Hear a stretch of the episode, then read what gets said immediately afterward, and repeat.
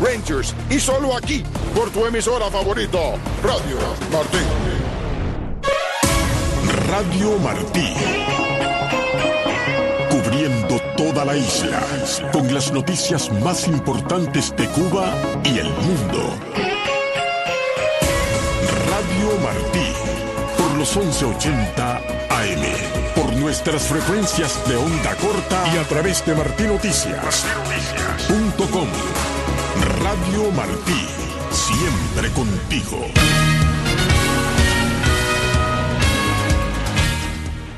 Plataformas independientes elevan a 71 el número de feminicidios en Cuba verificados este año. Diputados mexicanos denuncian a la Secretaría de Salud por la compra y aplicación de vacuna cubana contra el COVID-19. Condenan en Miami a miembros de red de tráfico humano conocida como la mafia cubana en Quintana Roo. Naciones Unidas pide a las autoridades en Venezuela garantizar el respeto a los derechos políticos y electorales. Estados Unidos impone más sanciones al grupo Hamas y la Guardia Revolucionaria Islámica de Irán.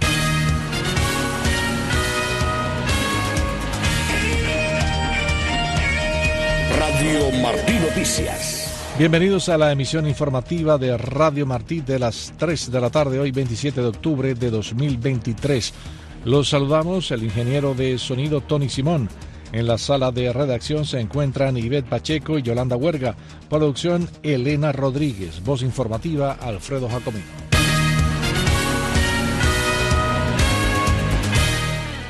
Comenzamos este noticiero con noticias procedentes de Cuba.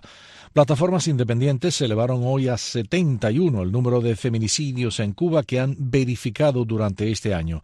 Ivette Pacheco ofrece el reporte. En medio de la alarmante ola de feminicidios que vive Cuba, plataformas independientes dieron a conocer este viernes que ascendió a 71 la cantidad de mujeres asesinadas en la isla en lo que va de 2023. El Observatorio de Género de Alas es una de las entidades que monitorea la situación de los derechos de la mujer dentro de Cuba. Yanelis Núñez lo integra. Desde Madrid, España, ofreció a Martín Noticias información sobre los últimos casos. El feminicidio no solo arrebata una vida, sino también hace una brecha importante en las familias cubanas donde ocurre. Eh, tenemos que lamentar cuatro nuevos crímenes, que es la denuncia que hemos hecho, la de Maylin Cabrera, de 19 años, también la de la niña eh, de dos años que trascendió en las redes sociales y que fue producto de, de, una agresión por parte de, sus, de su madre y su padre. También el caso de Eunice Lady, quien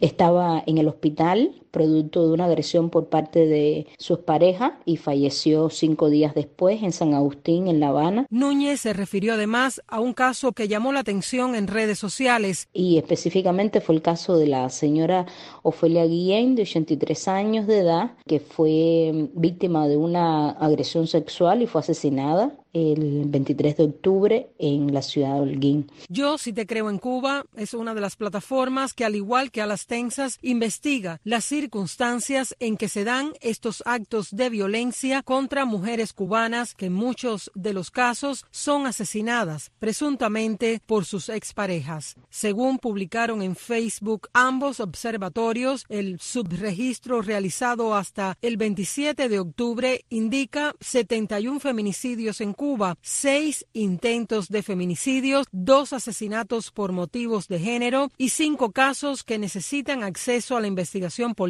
en Matanzas, Manzanillo, La Habana, Santiago de Cuba y Granma. Tanto a las tensas como yo, si te creo en Cuba, subrayan la necesidad de que las autoridades cubanas aborden de manera urgente y efectiva la violencia de género. Y lo más preocupante es que no vemos ningún tipo de movilización por parte de la ni de la FMI ni de ninguna otra organización eh, oficial, ni siquiera por ningún medio de prensa. Entonces nos preocupa mucho el tema por esto mismo, ¿no? Porque no vemos que haya ningún tipo de preocupación ni de voluntad política. Ivette Pacheco, Martín Noticias.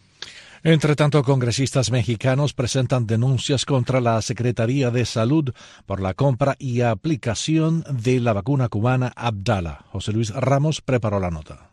Ciudadano, tú tienes derecho a conocer si la vacuna que te están poniendo está caduca o no. La fecha de caducidad está en el frasco. Dijo Héctor Jaime Ramírez Barba, diputado del Partido Acción Nacional, que junto a otros legisladores pidieron a la Secretaría de Salud y a la Comisión Federal para la Protección contra Riesgos Sanitarios que investigue el presunto manejo, aplicación, o custodia de recursos públicos federales asignados a la vacunación, así como aplicación de vacunas Agdala contra la COVID caducadas. Poner Abdalá con los mismos criterios que la COFEPRIS dijo es una vacuna que no tiene utilidad para el virus Omicron XBB que está circulando en México. Presidente, deje de poner agua, deje de jugar con la vida de los mexicanos. 750 mil mexicanos muertos por el manejo criminal de la pandemia no merece hoy vuelva a repetirse. Debe haber lecciones aprendidas. El presidente Andrés Manuel López Obrador se aplicó el pasado 24 de octubre la vacuna cubana Agdala y la rusa Sputnik. El mandatario durante el acto defendió su efectividad como parte de la campaña de vacunación para evitar la COVID y la influenza.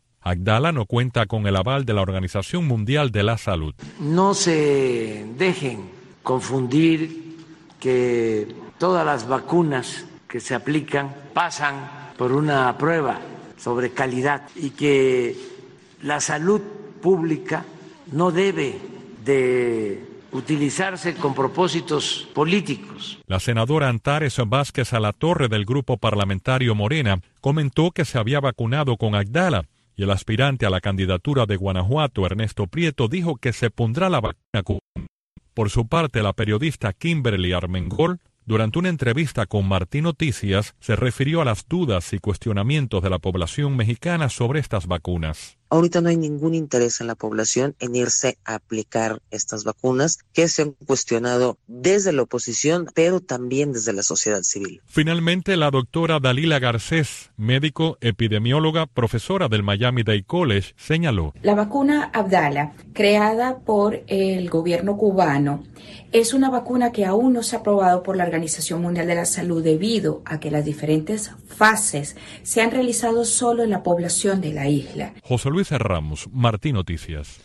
La Fiscalía Federal del Distrito Sur de la Florida informó que un jurado federal condenó a un hombre de Miami Beach por su papel en un grupo del crimen organizado transnacional que operaba en Cuba, México y España y el sur de la Florida desde 2009. Nuestra corresponsal en Washington, Michelle Sagué, informa. La Fiscalía Federal del Distrito Sur de la Florida informó en un comunicado el martes que Javier Hernández, de 50 años, de la ciudad de Miami Beach, un cubano que pertenecía a un grupo de la delincuencia organizada transnacional conocido como la Mafia Cubana de Quintana Roo, fue condenado el 18 de octubre tras un juicio conjurado acusado por lavado de dinero, contrabando de migrantes, tráfico de bienes robados y soborno de funcionarios públicos. Según las pruebas presentadas, Hernández y su coacusado Ramón Reyes Aranda robaron embarcaciones de la costa oeste de la Florida.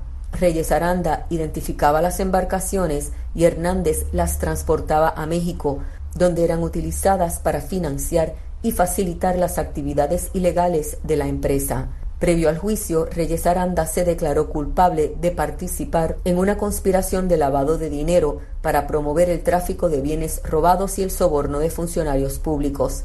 La propiedad robada, que incluía embarcaciones, fue transportada a un cómplice en México, quien luego usaba la propiedad robada para facilitar y promover las actividades de la organización. El comunicado indica que se formó una extensa operación multinacional encabezada por autoridades policiales estadounidenses y mexicanas para combatir las actividades del grupo de crimen organizado transnacional. Mediante esa operación, las autoridades tuvieron conocimiento de que otros seis ciudadanos cubanos residentes en México formaban parte del grupo del crimen organizado que se benefició de varios esquemas, incluido el contrabando y la extorsión de migrantes cubanos mantenidos como rehenes en México para el pago de tarifas de contrabando. Desde Washington para Martín Noticias les habló Michelle Sagué.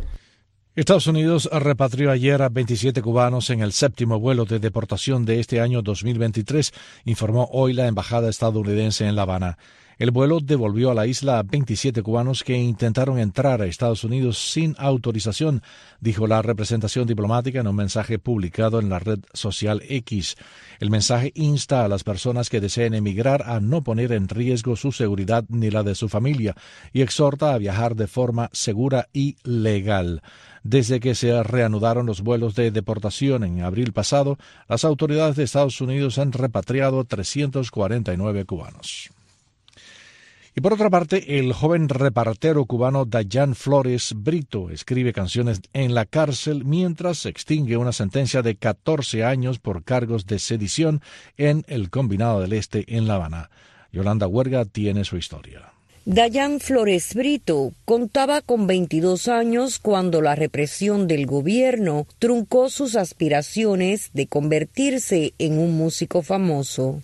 Él tenía un contrato con una compañía, Jesse Global, en los Estados Unidos. A la vez que a él cayó preso, el contrato se perdió y a ellos estaban haciendo videos para hacer un disco. También tienen una con Chocolate que ellos grabaron aquí, Chocolate grabó en los Estados Unidos y después hicieron la unión del video. Indicó su madre, Lideisi Brito. Tenía muchas más canciones para hacer video, pero bueno, ya fue cuando se dio lo del 11 de julio. Fue entonces cuando lo confinaron en una celda donde se negó rotundamente a permitir que su espíritu se debilitara en lugar de ello, canalizó su pasión y creatividad escribiendo canciones en un pedazo de papel. Jan Cray, su nombre artístico, fue arrestado el 16 de julio, apenas cuatro días después de su participación en las masivas protestas del verano de 2021 que tuvieron lugar en Arroyo Naranjo y 10 de octubre en la capital cubana.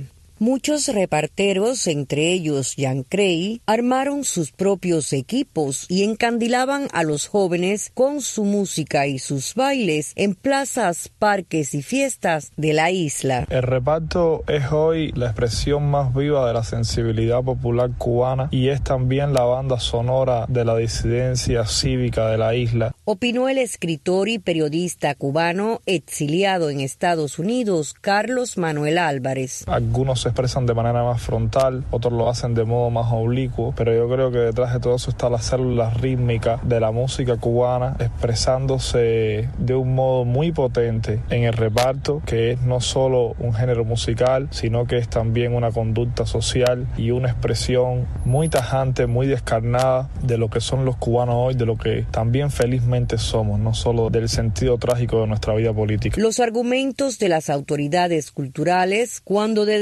legitimar el reparto se trata, acuden a que usa un lenguaje vulgar, a veces indecente, no acorde con el hombre nuevo que se pretende forjar en el país. Yolanda Huerga, Martín Noticias.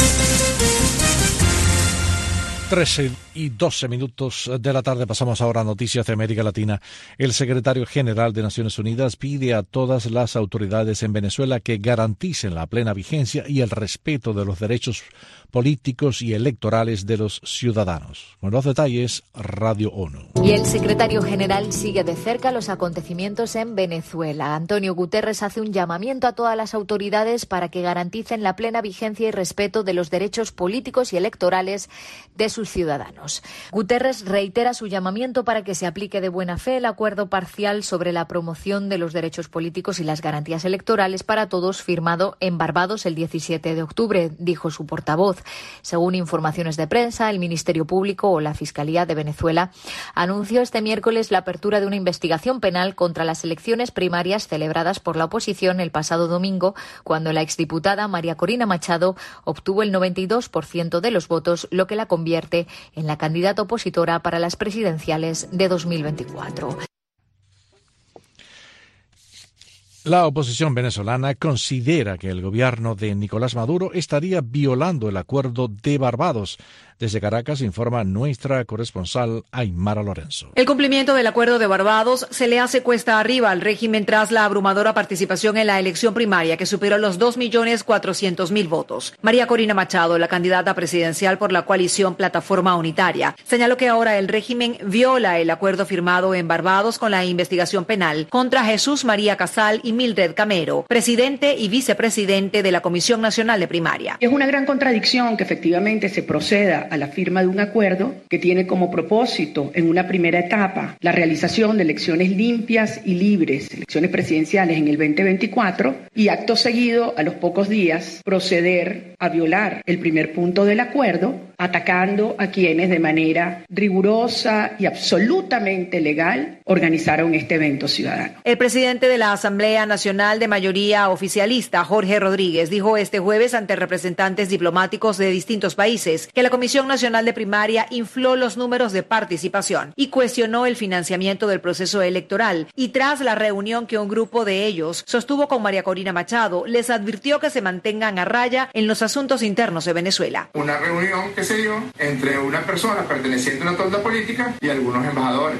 Con todo respeto, le solicitamos mesura. Con todo respeto, le solicitamos parsimonia. No se inmiscuyan en los asuntos políticos internos de la República Bolivariana de Venezuela. Gerardo Blyde, jefe de la delegación opositora en el proceso de negociación con el régimen de Maduro, anunció que protestará en la próxima reunión de verificación y seguimiento del acuerdo de Barbados la judicialización contra los miembros de la Comisión Nacional de Primaria. Es normal que el contrario trate de desvirtuar los hechos de la contraparte, pero lo que no es normal es que se avance y se judicialice un proceso que está protegido por el Acuerdo de Barbados. Desde Caracas, Venezuela, Aymara Lorenzo, Martín Noticias. Los colombianos acudirán el domingo a las urnas para elegir alcaldes, concejales, gobernadores y diputados en unos comicios regionales que servirían para medir la aprobación o el rechazo al gobierno del presidente Gustavo Petro.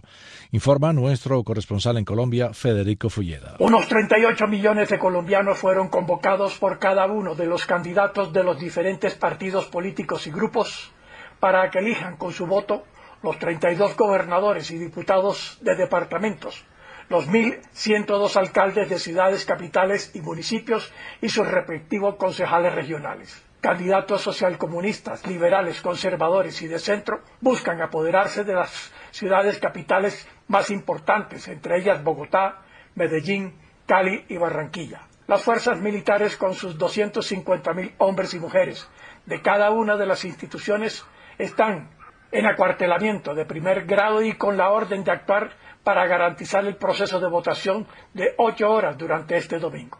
El comandante de las operaciones especiales de las Fuerzas Armadas, general Óscar Sepúlveda, al precisar el objetivo del plan democracia, dijo Decirles y reiterar que no hay territorio vedado para el cumplimiento de la misión constitucional de las fuerzas militares en ninguna parte del país.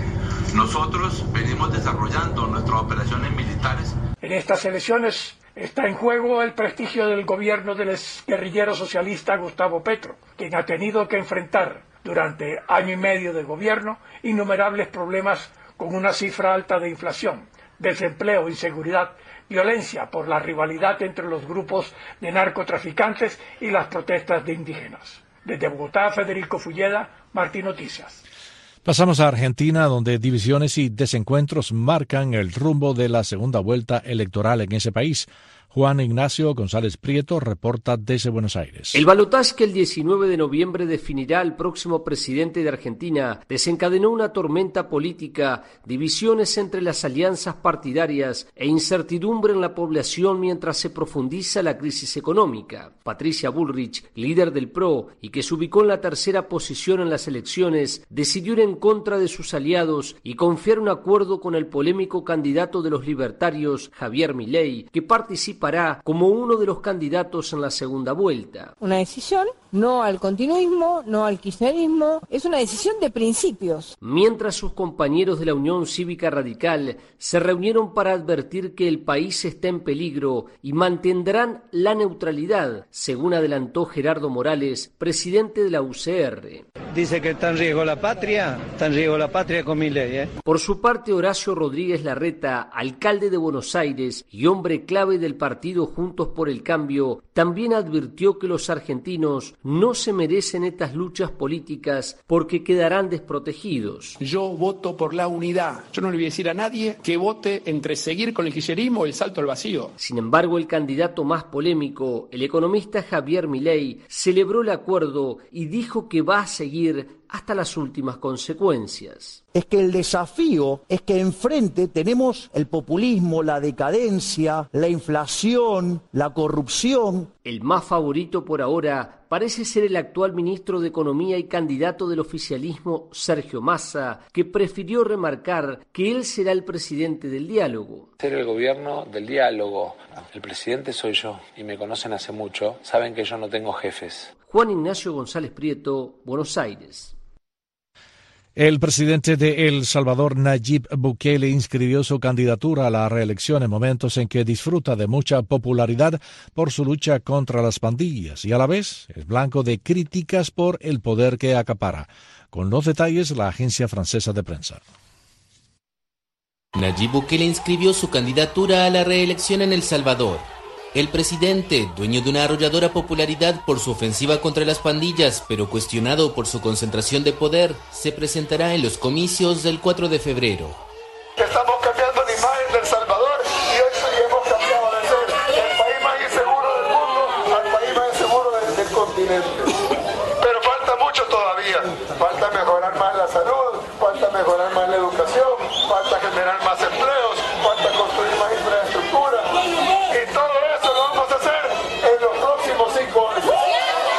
Según una encuesta publicada en julio por la ONG Latino Barómetro, Bukele es el presidente más popular de América Latina con el respaldo del 90% de los salvadoreños, lo que hace ver por ahora que no tendrá rival. En un país donde estuvo prohibida la reelección hasta su llegada al poder, opositores, abogados y analistas consideran que su postulación es inconstitucional, habilitada por magistrados que nombró un Congreso que domina. En 2022, tras un fin de semana que registró 87 asesinatos atribuidos a las maras, Bukele impuso un régimen de excepción bajo el que ha habido unos 73.000 detenidos, y este año inauguró una cárcel para más de 40.000 reos, considerada la más grande del continente. 3 y 21 minutos de la tarde y continuamos con más noticias. Aviones de Estados Unidos atacaron instalaciones en Siria vinculadas al cuerpo de la Guardia Revolucionaria de Irán en respuesta a ataques contra bases estadounidenses en la región. Entre tanto, la crisis humanitaria se agudiza en la franja de Gaza en medio del conflicto entre Israel y el grupo Hamas. Judith Martín Rodríguez preparó un resumen sobre la situación. Hace apenas unas horas se produjo una nueva incursión militar terrestre de Israel en la franja de Gaza, en lo que se cree son los días previos a una invasión terrestre completa en el enclave palestino gobernado por Hamas. La tensión entre Israel y Hamas se contagia a otros países de Oriente Próximo y Estados Unidos lanzó ataques aéreos contra objetivos de grupos proiraníes en el este de Siria, según anunció el secretario de Defensa Lloyd Austin. Se trataría de instalaciones que servían como almacenes de armamento y municiones en las cercanías de la ciudad siria de Abu Kamal, en la frontera con Irak. El ataque, aseguran, es la respuesta a una veintena de golpes que esas milicias asestaron contra bases militares estadounidenses en Siria e Irak. El Pentágono, a través de su portavoz, Patrick Ryder, ofreció más detalles. Entre el 17 y el 26 de octubre, las fuerzas estadounidenses y de la coalición fueron atacadas al menos en 12 ocasiones distintas en Irak y en cuatro ocasiones distintas en Siria por una mezcla de drones y misiles. Desde Washington advierten que tomarán medidas adicionales si persisten los ataques de los representantes de Teherán, mientras que el ministro de Asuntos Exteriores iraní, Hossein Amir Abdollahian, afirmó el jueves en las Naciones Unidas que si la ofensiva de Israel contra Hamas no cesa, Estados Unidos no se salvará de este fuego, dijo. En tanto, el número de víctimas mortales palestinas supera ya los 7.000, según datos del Ministerio de Salud en Gaza. En Cisjordania ya son más de 110 los palestinos que han perdido la vida a causa directa de la violencia y las incursiones de las fuerzas israelíes desde el 7 de octubre, cuando Hamas sorprendió a los israelíes con un ataque múltiple. De forma paulatina y pese a la desesperación, la ayuda humanitaria continúa llegando en forma de contagotas y un primer equipo conformado por 10 médicos extranjeros de la Cruz Roja lograron entrar hoy por el paso fronterizo de Rafa, así como un convoy de 10 camiones. Judith Martín Rodríguez, Voz de América. Estados Unidos anunció hoy una segunda ronda de sanciones contra personas y organizaciones vinculadas al grupo Hamas en un esfuerzo para cortar la financiación de ese movimiento armado palestino. Las nuevas sanciones resaltan el papel de Irán en la presentación de prestación de apoyo financiero, logístico y operativo a Hamas, dijo en un comunicado la Oficina de Control de Activos Extranjeros del Departamento del Tesoro de Estados Unidos. En el estado de Maine, las autoridades instan a los residentes a permanecer aún en sus hogares mientras la policía continúa en la búsqueda del principal sospechoso del tiroteo que ha dejado al menos 18 muertos.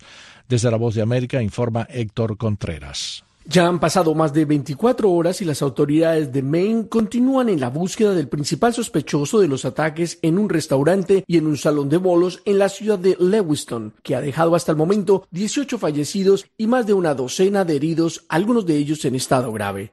Durante las últimas horas, la policía allanó una casa de los familiares de Robert Cart, el hombre de 40 años que es considerado persona de interés por las autoridades. Cart, exmilitar quien además es instructor de armas de fuego, fue diagnosticado hace algunos meses con problemas de salud mental, una situación que aviva la polémica sobre las restricciones al porte y venta de armas en Estados Unidos.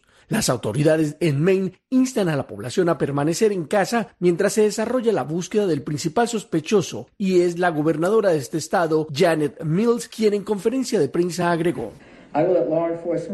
Todo el peso de mi administración está detrás de los esfuerzos de aplicación de la ley para capturar a la persona de interés, Robert Card. No deben acercarse a él en ninguna circunstancia.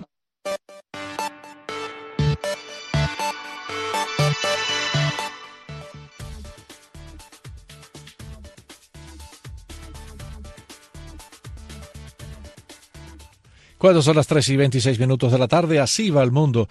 El canciller surcoreano Park Jin afirmó que Seúl le advirtió a Rusia de que tomará represalias si se confirman las sospechas de que ha estado compartiendo tecnología militar y armamento con Corea del Norte. Alemania anunció el envío de un nuevo paquete de asistencia militar a Ucrania, compuesto por suministros de artillería, defensa aérea, material logístico y carros de combate blindados para enfrentar la agresión rusa. La Agencia de Naciones Unidas para los Refugiados dijo que ha recibido quejas de acoso contra refugiados afganos en Pakistán, a pesar de tener la documentación que los acredita como tales. La Marina Real de Marruecos rescató a 141 migrantes que viajaban en una embarcación rumbo a las Islas Canarias, informaron hoy fuentes militares, días después de que otros 180 fuesen auxiliados en el Atlántico y una alianza de grupos políticos y civiles en Sudán anunció la creación de un frente democrático para reactivar un proceso de transición hacia la democracia en medio del conflicto entre el ejército y las paramilitares fuerzas de apoyo rápido.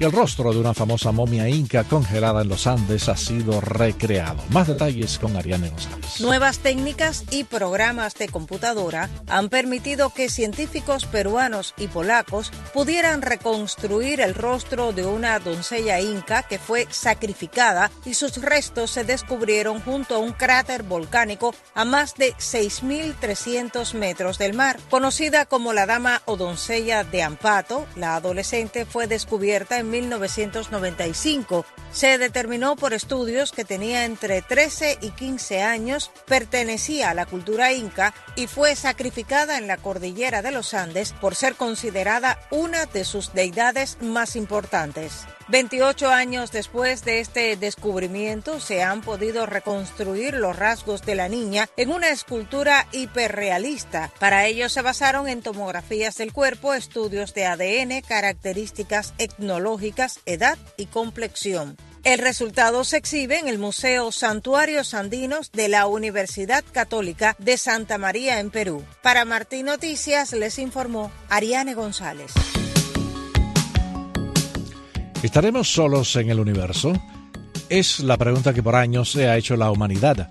Pero para los astrónomos de hoy que estudian el infinito es solo una cuestión de tiempo. Si descubrimos vida fuera de nuestro planeta, esto se convertiría en el mayor logro científico de todos los tiempos. De hecho, la NASA tiene previsto a partir del 2030 el Observatorio de los Mundos Habitables. También entrará en funcionamiento el telescopio extremadamente grande, con sus 39 metros de diámetro, para ver con más detalle otras atmósferas planetarias. Sin embargo, no dejamos de buscar en nuestro sistema solar y el lugar más probable para la vida es una de las lunas heladas de Júpiter. Allí hay un océano debajo de su superficie, desde el cual se arrojan al espacio columnas de vapor de agua. Pero buscamos elementos afines a nuestra vida, como agua, oxígeno y demás. Cabe recordar entonces Crónicas Marcianas, aquella novela de Wright Bradbury donde un marciano dice que en el tercer planeta, o sea, la Tierra, no puede haber vida porque hay mucho oxígeno y el oxígeno es venenoso. Claro, venenoso para la vida de los marcianos, pero no para la de los humanos.